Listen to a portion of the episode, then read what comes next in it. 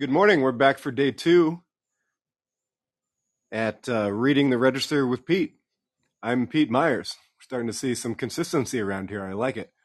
I'm the type of guy where my ADD brain rages with like a dozen projects at the same time.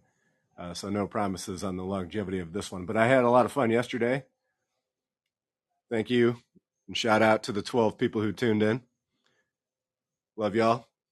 Um, also had fun this morning, kind of going over headlines and practicing my critical thought, which is always important these days.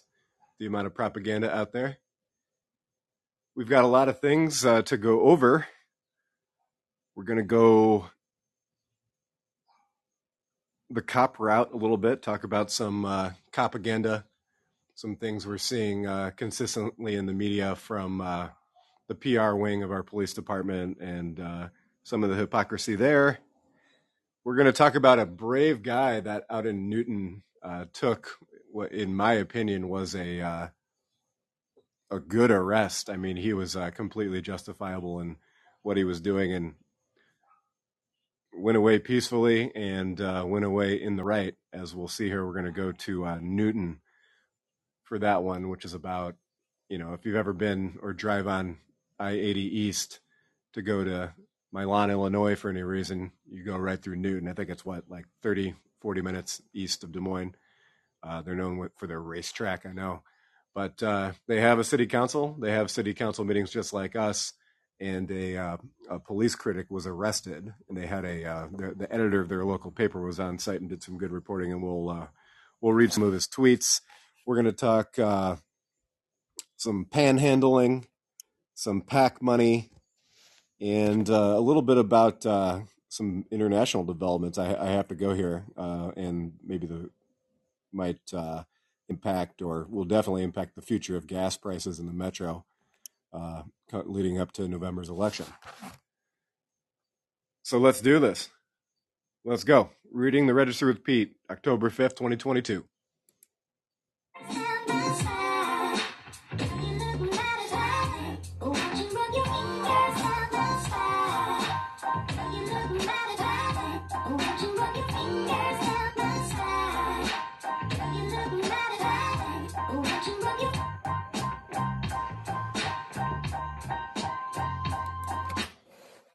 All right, let's go to that Newton story. So, for some background here, there's this this gentleman. I believe he's from Iowa City. I only had know, known him previously from his Twitter handle, which is uh, recognizable as all caps IC Antifa member. Um, his name is uh, Noah Petersen, and I wanted to uh, really commend him on his bravery here. So basically, he's a, a vocal uh, police critic, from what I can see here, and brought that criticism to a public forum this week at a Newton City Council meeting. And the mayor of Newton cited uh, some type of local ordinance or rule that prohibits their citizens from making derogatory comments about any individual. And the guy ended up being approached by Newton's police chief, Rob Burdess, and uh, willingly let himself get arrested without a fight, citing uh, First Amendment rights. So let's go. Actually, I'm just going to read this whole thing as quick as I can. It's not a, you know, an AP style news story. It's reporting from the associate editor of the Newton Daily News, uh, Christopher Braunschweig, who did a good job here. He was he was there on site. Uh, he started the video of the arrest. The guy's basically standing up, your typical scenery at a city council meeting. He's standing up, speaking at a podium, and the mayor tells him to leave, and he's approached by a officer and handcuffed. Uh, it starts Newton Police Chief Rob Burdess arrested a man by the name of Noah Petersen tonight at a city council meeting. During public comment, Petersen criticized the police department and said it supports domestic abuse, referring to a specific officer. The mayor demanded he be removed. At city council meetings, citizens are given three minutes to speak about a topic that is not on the agenda. That's three times longer than Des Moines. Uh, there is a rule in place that citizens cannot make derogatory comments about any individual. and then he puts a picture of the rule. Uh, Petersen, during his comments, did not mention any officer by name, but his comment about the police department supporting domestic abuse is clear, clearly referring to Officer Nathan Winters. Uh, Winters is the officer who arrested a 19 year old Newton man about a month ago. The interaction went viral and sparked community outrage. Others began looking into the officer's background and found he had no contact. He had a no contact order placed on him for domestic abuse, which raised obvious questions. How can he be on the police department? How can he carry a weapon on duty? I found that there is a stipulation in the civil no contact order that allows him to still conduct his duties as a police officer. At a previous council meeting, Petersen spoke out against the police department in response to this incident. He disrupted the meeting on a few occasions and, and, was shut down by the mayor each time, ending in him being escorted out of the council chambers, but not in handcuffs. Uh, prior to him speaking at tonight's council meeting, I witnessed him speaking to the police chief face to face. The two then exited the council chambers to speak privately. They returned a few minutes later. Uh, I am unsure what happened after Petersen was arrested. You must assume there that the police chief warned him before the meeting that he would be arrested if he made negative comments about one of the officers in the Newton Police Department, assuming. Continuing, uh, Christopher says, uh, I did see the chief pat down Petersen in the atrium. I want to note that I am unsure if Petersen still resides in Newton. I know he used to, but I also know he lived in Iowa City. I will be following up on the story more in the morning. Uh, he's been covering Newton City Council meetings for four years, and the first one he's ever seen someone arrested. Uh, he spoke after the meeting with someone who questioned the legality of the city's actions. and then Petersen, let's read.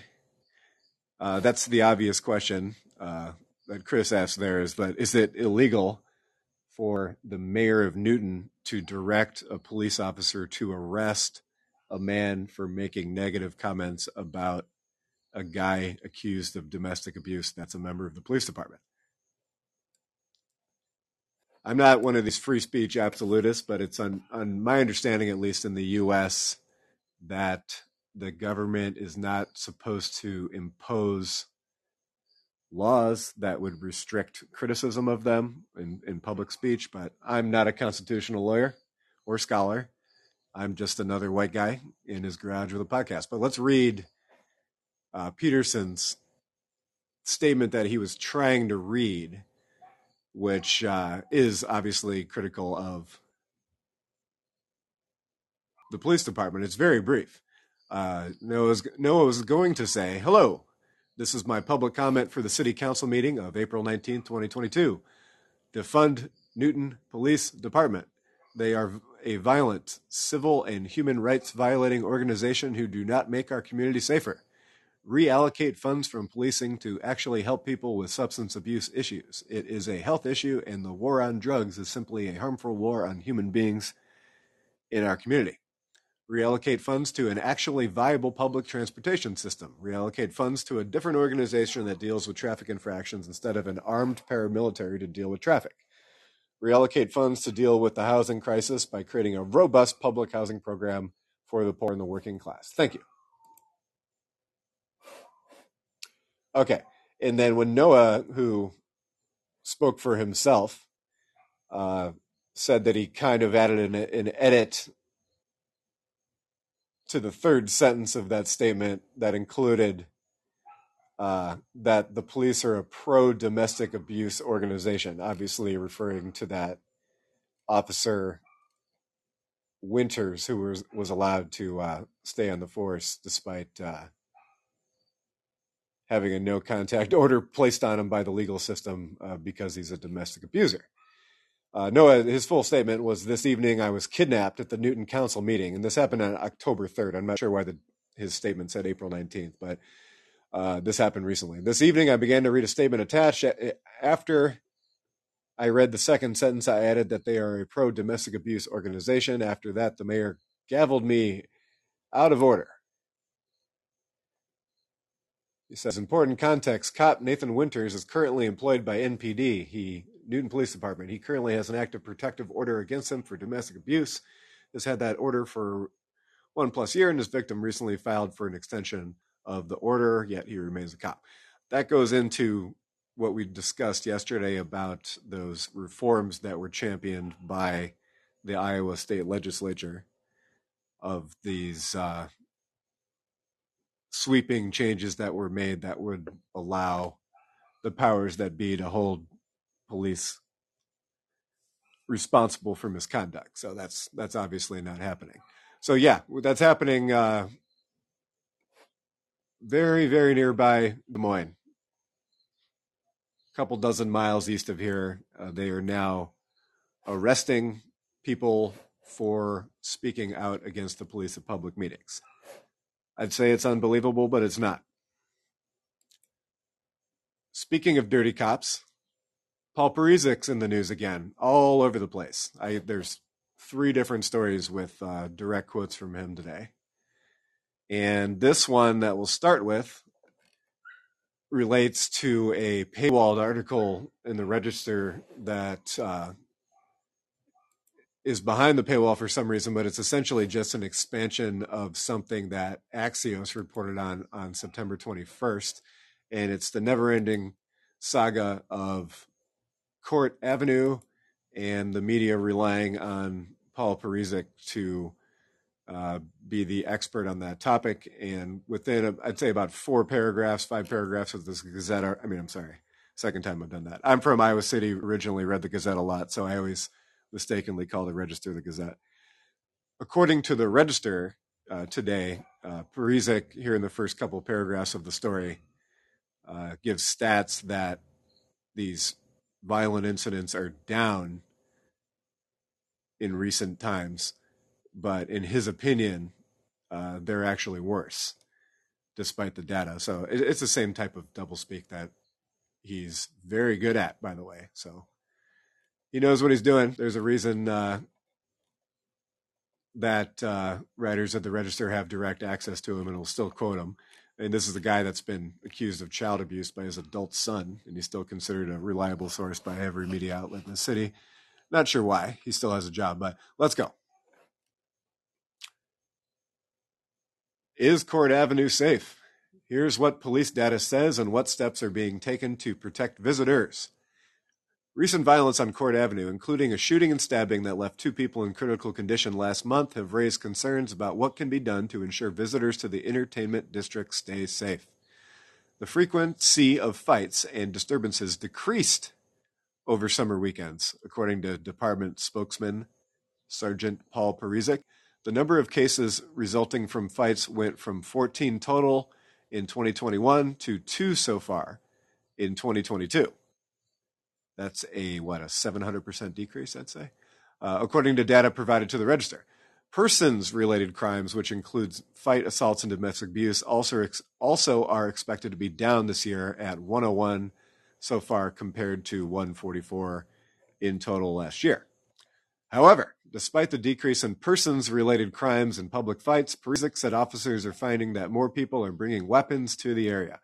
Police in 22 have responded within the entertainment district to two assaults in which a firearm was displayed or used in at least three calls for intimidation with a weapon. And they had zero calls, such calls from 2018 to 2021, according to the data. A lot of this stuff resu- uh, always relies on the number of 911 calls received, which is not empirical, right? Like there's all types of uh, things that get conveyed over 911 that actually aren't factual. So that's always curious how they cite that data. Um,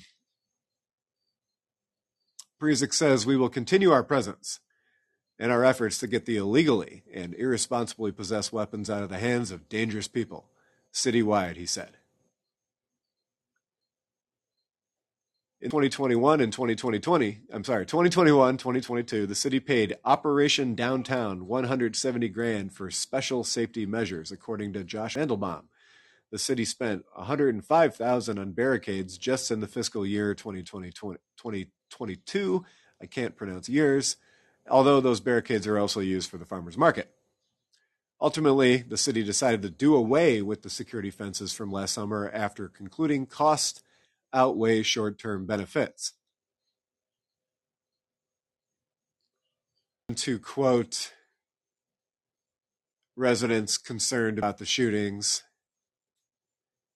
And uh, a lot of this stuff really just kind of it seems like it's preying on the the urban crime wave myth.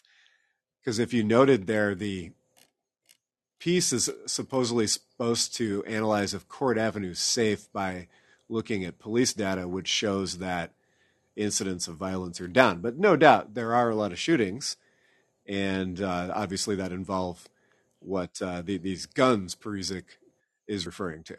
So throughout the piece, they kind of tiptoe around this ultimate goal of finding the root cause of the problem, which I would say would be the presence of people drinking alcohol late at night that increasingly have firearms because sales of firearms have skyrocketed since the pandemic. We all remember on if you drove down Merle Hay in 2020, there was a uh, 25 deep line out of JT's gun store throughout the pandemic and the protests. Everybody thought, you know, that folks were coming for their riches and we're going to burn down the suburbs and stuff back then. So gun sales have rocketed.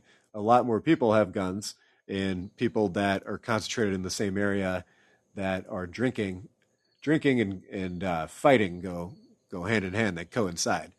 And uh, when more folks have guns, they sometimes have decreased I mean, I'm, when people that are possessing guns are drinking, they have uh, decreased judgment and are prone to making bad decisions like shooting it at someone.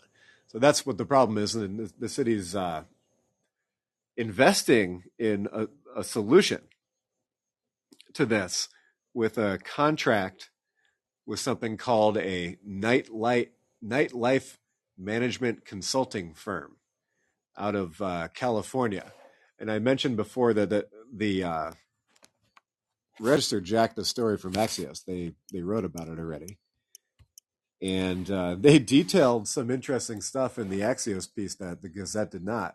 The Register did not. Um, Axios says a nightlife management firm has been hired to help resolve crime and other social problems that plague Des Moines Court Avenue Entertainment District. Beyond the obvious and primary public safety factors, the vibrancy of a downtown renaissance is at stake. Multiple stabbings, gun violence, fights, and a car chase have occurred in the district in recent weeks. Uh, police contend the frequency of crime is less, but the severity in violence has gone up. And of course, the Court Avenue's problems have been going on for years. We all remember that those security bar- barricades that they installed, uh, where they blocked off businesses and patrons and, and whatnot. Um, apparently didn't work or was too expensive because they scrapped it. But uh, don't worry, good news. The Greater Des Moines Partnership, Polk County, and Des Moines governments hired the Responsible Hospitality Institute to conduct a sociable city assessment of Court Avenue. And the California based group will create a plan to tackle dozens of issues linked with safety that include now, get this. it's just a matter of time before they're going to blame this on the most vulnerable uh, and the poorest people in our society. But this firm is going to tackle these issues that include crowd control, closing times, because they definitely need someone to tell them to close before two, panhandling, and sound control. Uh, so when you look over at the website of this uh, nightlife consulting firm, they have these roundtables scheduled for uh, November 7th, 8th, and 9th. And one of the morning discussions on the 8th includes how uh, how panhandling is actually uh, one of the safety risks that they uh, encounter there in Court Avenue at night.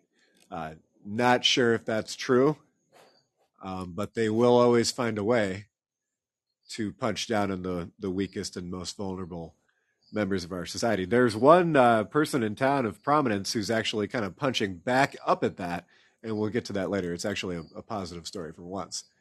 Um, Polk County agreed to pay this nightlife management firm eighty-one thousand for the assessment that will protect hundreds of millions of dollars in in capital. Polk County Supervisor Tom Hockensmith said.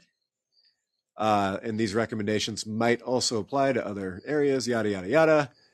And the listening sessions that I told you about in November are invite only listening sessions. So you know they're definitely going to be speaking to the every person uh, in getting their input. And it's not just going to be a bunch of uh, Chamber of Commerce or elite libs in on the talk or that are even allowed to listen to it. So uh, that's an ongoing discussion. There's no doubt there's, you know, we need to stop fucking shooting at each other. It's dumb. Uh, it does happen.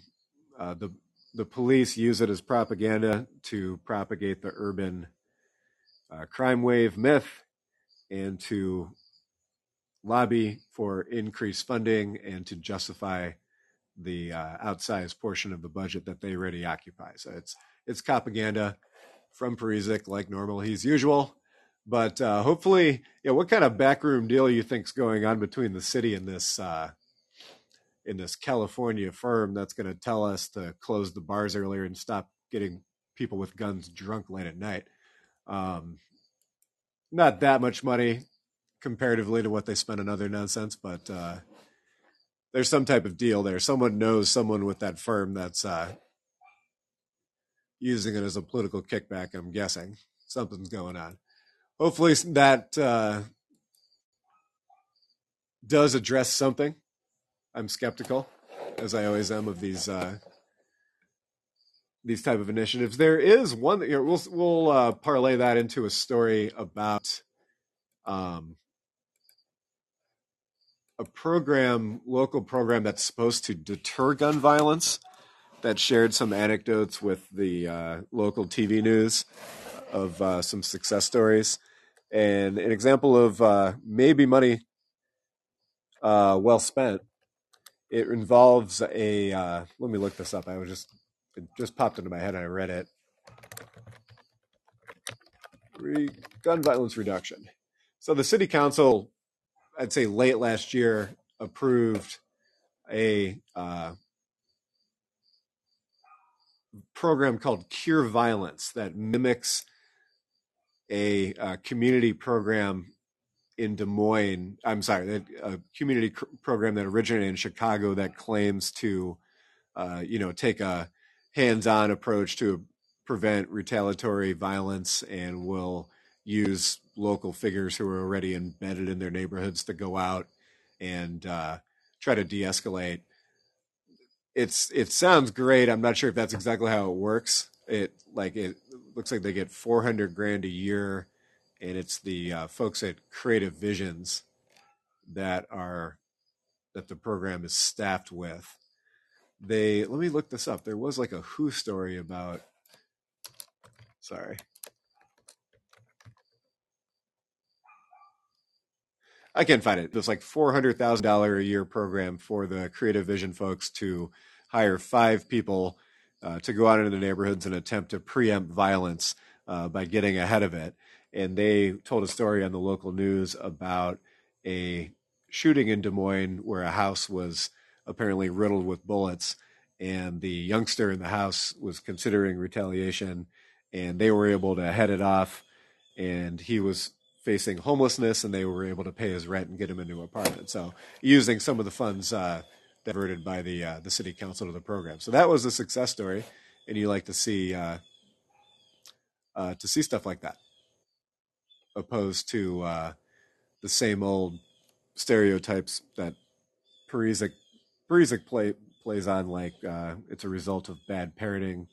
Um, maybe it's because of the guns, but I can't say that. Things like that. Uh, Parizek appeals to the lowest common denominator and, and, and typically tries to ex- tries to explain complex problems in a in a simple simplistic manner that makes the police look like uh, the heroes that they're they're not because uh, yeah stories like this coming out of that creative visions program uh, definitely positive. We'd like to see how that uh, plays out over the long term. Moving on here. I was going to talk about yeah some of the some of the involved in the east high shooting or taking pleas that are less than life in prison and stuff like that, where you know they're having to admit their role and take a plea. So there's so many of them, and it's such a tragic story, and it's it was so sad to see how Parizek and people like that uh, use that to uh, politicize the removal of SROs from schools, implying that police in the United States deter or stop or prevent school shootings. And he said this before that disastrous incident down in Texas. But yeah, you can. Uh, there's pages and pages of Google results of even like national cop blogs and organizations seizing on that, and uh, Des Moines' decision to remove SROs and tying them together and running with it. Again, another example of propaganda and how they'll they'll even use tragedy to try to promote an increase in their budget and the idea that they're uh, an absolute necessity to keep us safe from the, the evil criminal hordes, which uh, which don't exist. Last, uh, mentioned if the opioid crisis wasn't tragic, this would be almost a laughable story. But if you've if you've been paying attention to things the DA, DEA has said about the opioid crisis and fentanyl in the last month, in uh, September they put out this warning that the drug cartels are purposely designing uh, fentanyl pills to look like Skittles and candy and have rainbow colors. And uh, at the time when that story came out, the DEA wasn't willing to answer any questions or provide any proof or evidence that this was like a specific thing that was targeting or trying to make fentanyl more appealing to children. But believe it or not, over the last three or four weeks, all these all these local news outlets are suddenly running uh, brief interviews with their local police spokespeople, asking about the rainbow fentanyl phenomenon. And sure enough, they're they're turning up all over the place. Like they're they're claiming thousands of them were found in New York. So it's not denying that they exist, but the the argument they're using in these propaganda pieces is if you if you your parent was a boomer or you grew up anywhere in the 90s or maybe late 80s or something like that you remember the urban myth about like crazy crazed drug dealers and parents putting drugs and razor blades and halloween candy to try to uh, get the whole neighborhood addicted so they'd come back and buy more. It's it's basically nancy reagan era like dare propaganda but it still is used today uh, frequently. So who 13 des moines runs this again this speculative hypothetical piece featuring Paul Parizek as the sole source titled DMPD. It's only a matter of time before rainbow rainbow fentanyl comes to Metro. Illicit use of fentanyl is now the leading cause of death among Americans age 18 to 45 according to the US Drug Enforcement Administration. Now, drug dealers are increasingly targeting children and young people with fentanyl pills made to look like candy.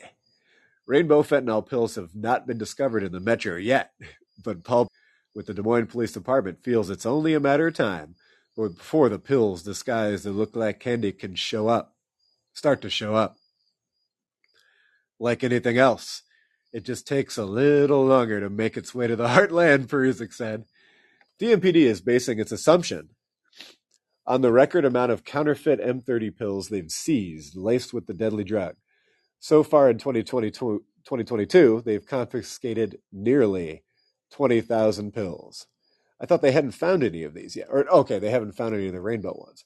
Anyways, uh, the biggest concern we have is the same with the M30 pills. It's the inconsistency of the fentanyl in each pill and that creates such a dangerous situation for the user. You might see one pill with half a milligram in it and one that has almost eight milligrams in it.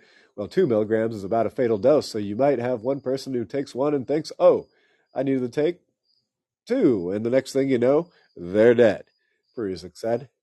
The age of people using fentanyl pills ranges from the early 20s to late 30s, according to Parizek. The main concern is the potential for younger kids to be drawn into the new rainbow appearance whether they buy them personally or come across them in a home where an adult is using them. That's a risk if you have any type of narcotic in the house when it comes to illegal and illicit narcotics. People aren't too careful with those anyway, so it's it is a concern if you have those in your home and you have small children, Parizek said. In response to the rise of fentanyl being trafficked across our cities, Marco Rubio introduced the Felony Murder for Deadly Fentanyl Distribution Act in late September.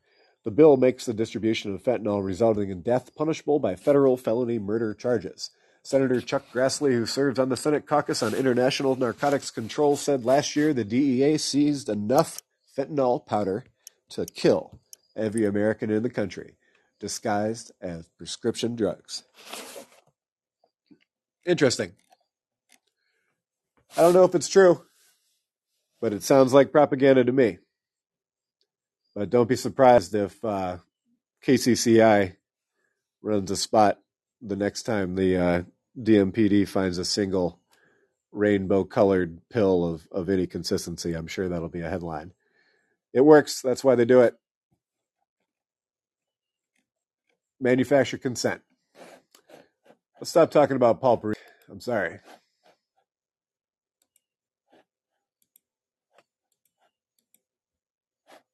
Sorry, that story's so ridiculous that it's not even fun. There's a story about uh, Warren Buffett's designated successor buying $70 million worth of Berkshire Hathaway stock. And the uh, business section here in the register goes out of the way. The guy lives in Des Moines. His name is Greg Abel. He's worth hundreds of millions of dollars apparently because he just bought 70, you know what I mean? These shares cost like 400 grand a pop. So he's not you know he's not a, a day trader on his app uh, buying uh, whatever GameStop. What's that that app that you can use? That's the Cash App. Yeah, using the Cash App to buy like Bath and Body Works and GameStop. This guy's a major player, but uh, yeah, he's a massive shareholder in Berkshire Hathaway, and the register has gone out of their way several times to portray him as just like your average everyday guy. And the final sentence of the story, quite funny uh, but uh, Edwards Jones analyst Jim Shanahan said he's glad to see Greg Abel investing in Berkshire shares because it demonstrates his alignment with shareholders. But, he said, it's a relatively small investment given Abel's wealth and compared to his previous stake. 70 million.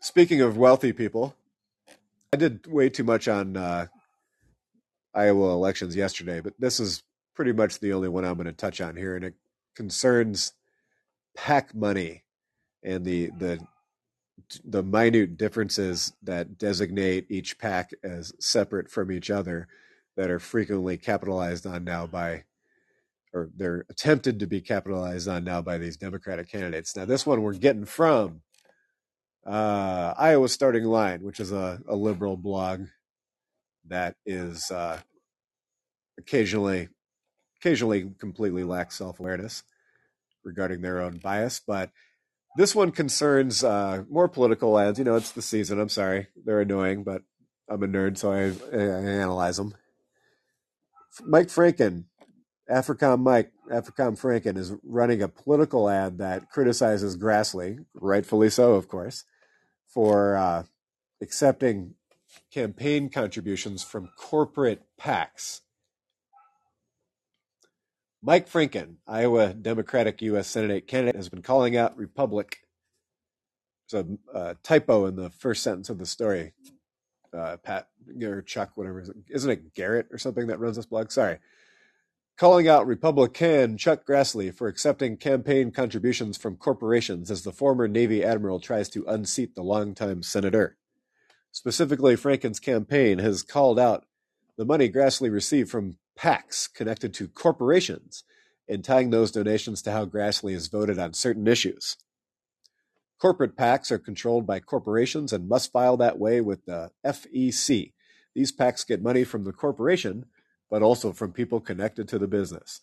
The Franken campaign's attack has mostly focused on Grassley's contributions from the pharmaceutical and agriculture sectors. Chuck Grassley sold out to corporate special interests. He took a bunch of money from the drug industry. He wrote the law to stop Medicare from negotiating at lower drug prices. The campaign makes the case that those donations has influenced some of Grassley's unpopular votes. According to Open Secrets, Grassley has received hundreds of thousands from the pharmaceutical manufacturing and pharmaceutical product industries, over $1.3 million, according to the CR Gazette.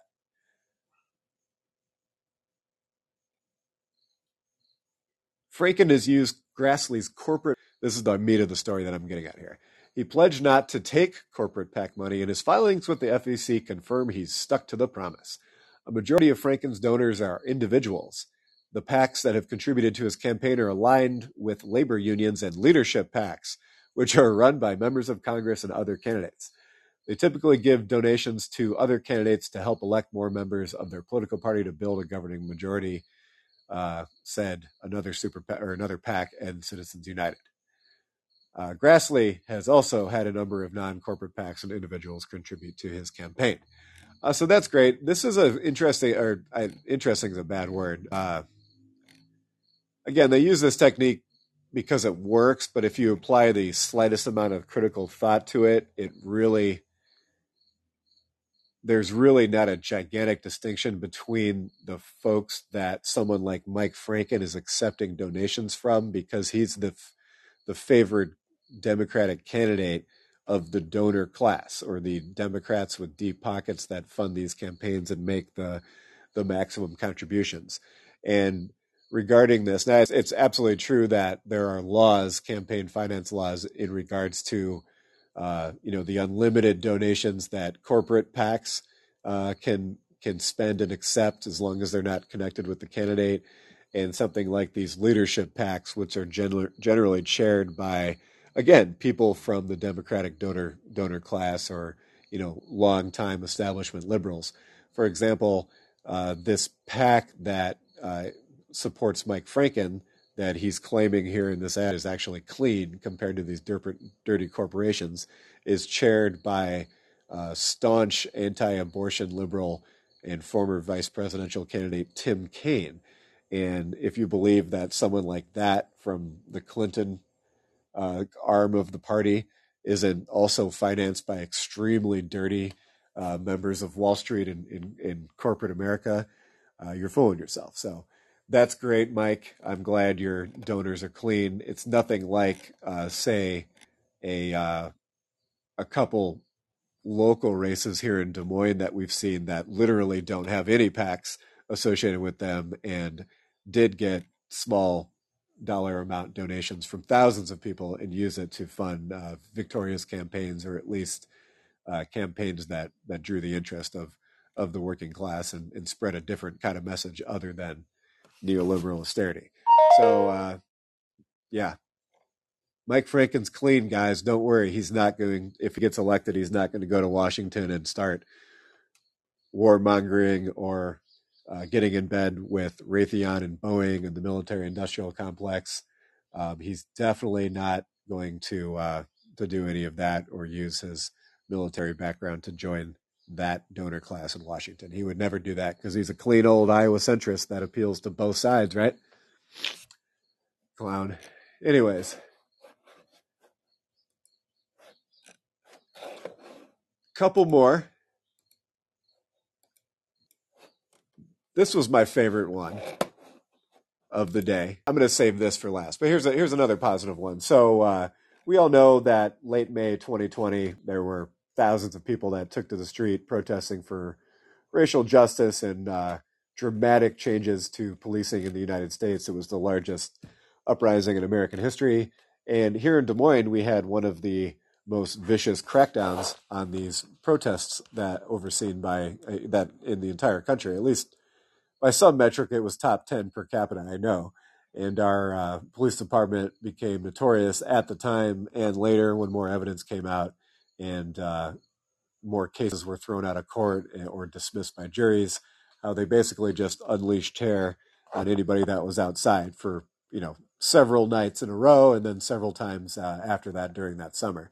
So some of these folks that were uh, profiled essentially have sued, uh, and some of them have sued successfully, like this gentleman, um, Jacob Saar who was charged with riot related crimes linked to a 2020 Des Moines protest, will receive a $25,000 settlement under a p- proposal that goes before the Polk County Board of Supervisors Tuesday.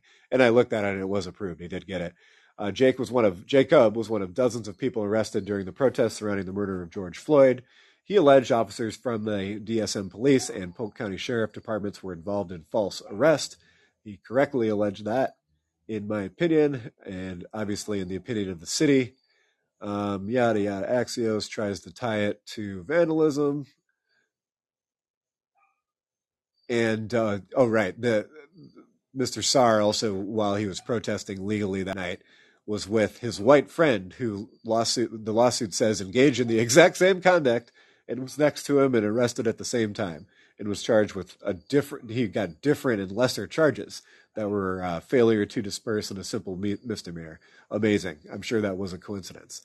Um, of course, the proposed settlement does not involve an acknowledgement of wrongdoing because who would admit that, who would give someone twenty five thousand dollars that they did that did nothing wrong, and it's instead meant to reduce the risk of a jury verdict, according to the documents, and that is what it says. Uh, that's how uh, cities often settle these these lawsuits out of court to avoid being embarrassed. We saw uh, the largest settlement of that type last year out of Cedar Rapids in the uh, Jeremy Mitchell uh, lawsuit that he filed against the city, and they I think it was eight. They gave him eight million uh, the day before the trial was supposed to start, just to just to keep things out of court.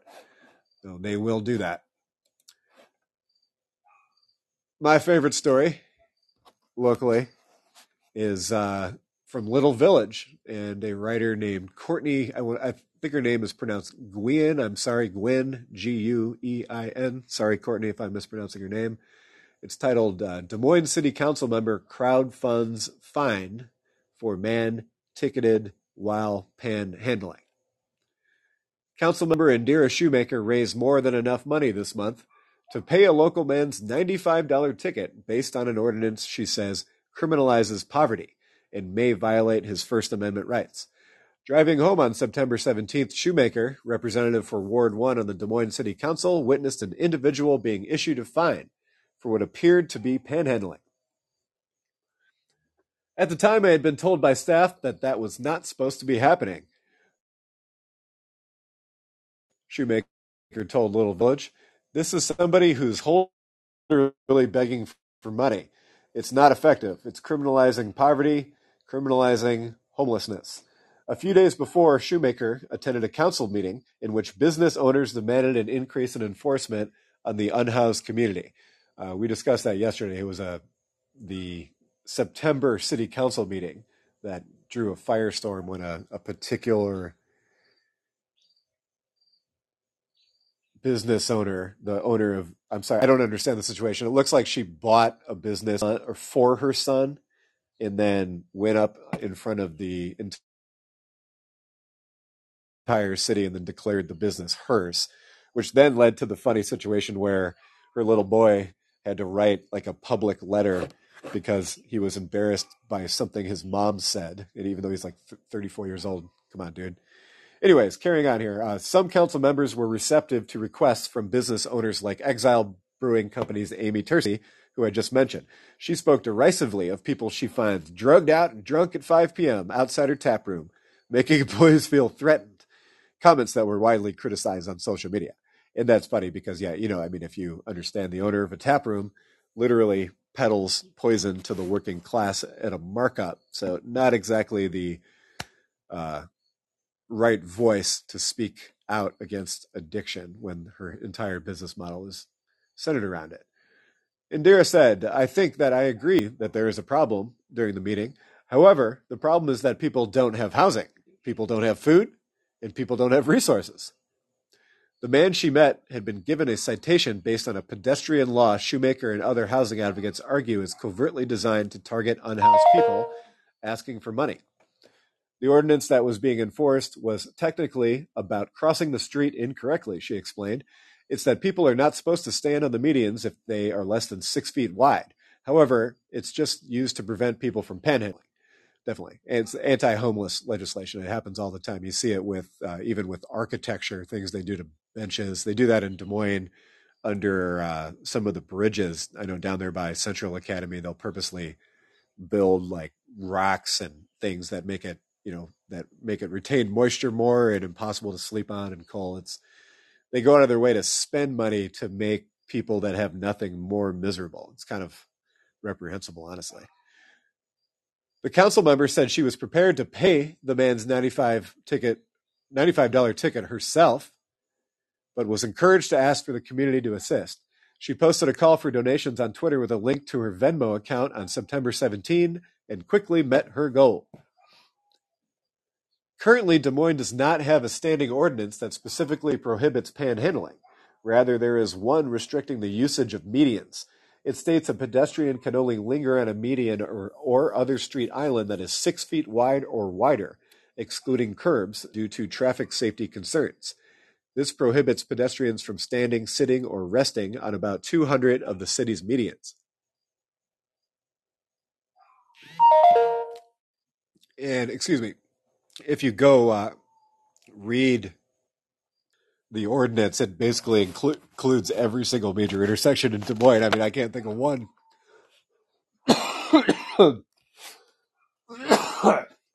I'm sorry. I can't think of one intersection that's not on that list. Continuing. Des Moines' previous panhandling ban was withdrawn in 2018 after the ACLU of Iowa warned the governments of Des Moines, Grimes, and Council Bluffs that such ordinances are unconstitutional. They all complied, as did Coralville, when it was sent the ACL's warning in April of this year. The ACL, ACLU challenged that successfully, Sheumaker said, and panhandling is a protected First Amendment right. The ACLU argued these city ordinances violate a person's free speech based on a 2015 U.S. Supreme Court decision in Reed v. Town of Gilbert.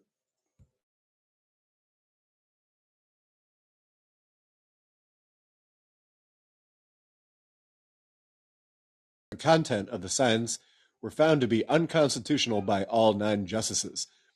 Gilbert argued that its ordinance was needed for traffic, safety and aesthetics, but the court ruled restrictions based on content are subject to strict scrutiny, which is the highest level of judicial review and must be narrowly tailed, tailored to achieve a compelling public interest. The Reed case did not involve panhandling, as the signs were for church sponsored events. But two months after the Supreme Court handed down its decision, the U.S. Seventh Circuit Court of Appeals cited the ruling when it struck down a Springfield, Illinois ordinance against panhandling as an overly broad, unconstitutional restriction on free speech rights. Springfield appealed the decision to the Supreme Court, but the justices declined to hear the case, leaving the ruling in force. That makes sense.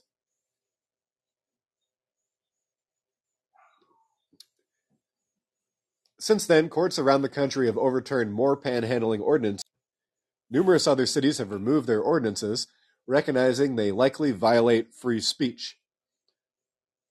In all, Sheumaker said she was sent $135 to pay for the man's citation. She plans to cash out the extra 40.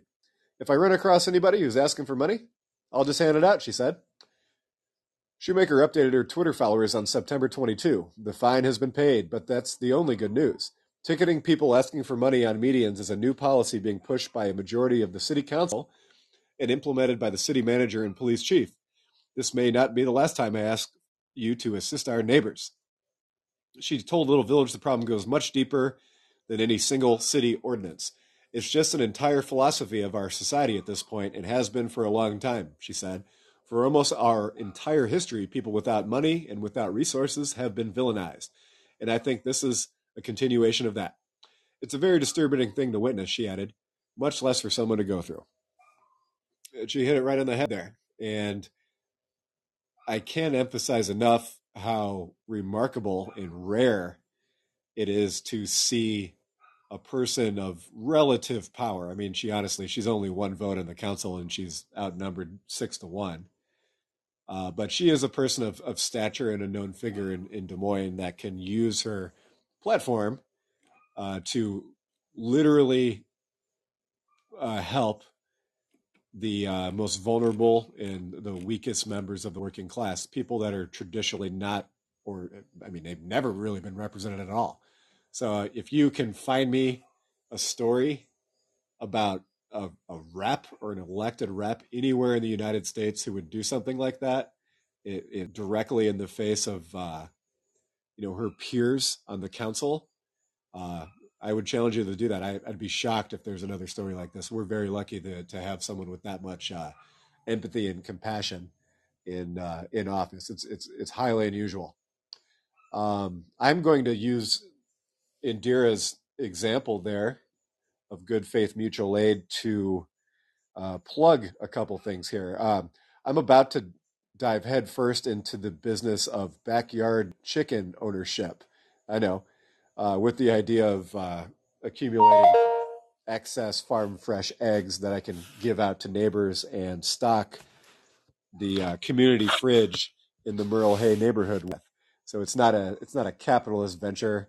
It's more of a thing where my buddy has excess chickens. He needs to get rid of, uh, you know, hopefully more than three of them. But I'm going to take about three three to eight, hopefully, um, as long as I can sneak him past my partner, and uh, treat him well. Let him roam around. I uh, use my limited craftsmanship skills to put together a little coop uh, using an old plastic shed that looks pretty comfortable. And as I understand, they're uh, very fairly easy animals to get along with and to care for. And as long as the neighbors don't get too pissed, I uh, won't get a. I mean, I have no plans of getting a rooster, and hopefully the neighbors don't get too pissed. But we'll bribe them with some eggs. But if you have uh, any excess resources or wanted to donate to uh, things like food insecurity or helping uh, people that are desperate enough to beg for money to buy food or people that you know there, there's no shame in it uh, that's the best thing about the community fridge in merle hay that's located on merle hay and douglas in the uh, i'm sorry i'm wrong it's located on the intersection of merle hay and urbandale at the church that's uh, kitty corner from the gas station there in the parking lot and a lot of people in the uh, area who are experiencing home houselessness and food insecurity use that as like a no judgment resource because there's not always people around. You know, you can pop in and out and grab what you need.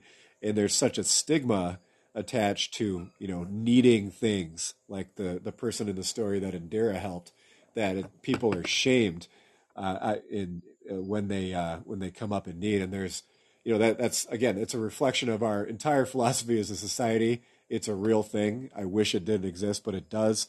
So that's a really good resource that exists outside of some of the uh, traditional food pantries or city related services that have prerequisites.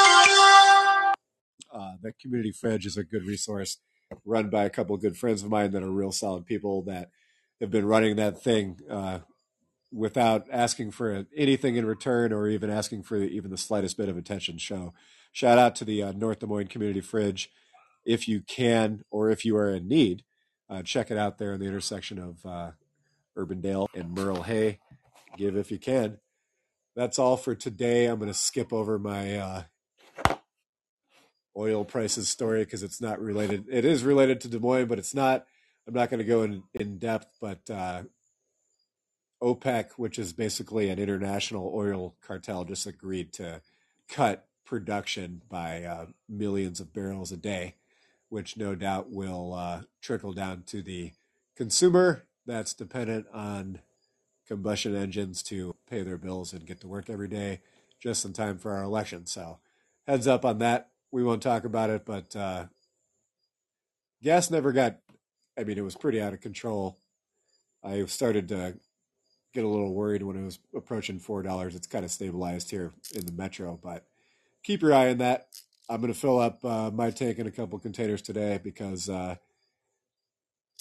I think I'm some type of energy forecaster, I guess. Sometimes I'm wrong, sometimes I'm right, but keep an eye on the gas prices. I care about y'all. We'll see you tomorrow. This has been fun again. Plenty to talk about it. We uh, plenty to talk about today. We almost made it an hour. Uh, shout out to uh, people who are listening and subscribing. I'll see you tomorrow.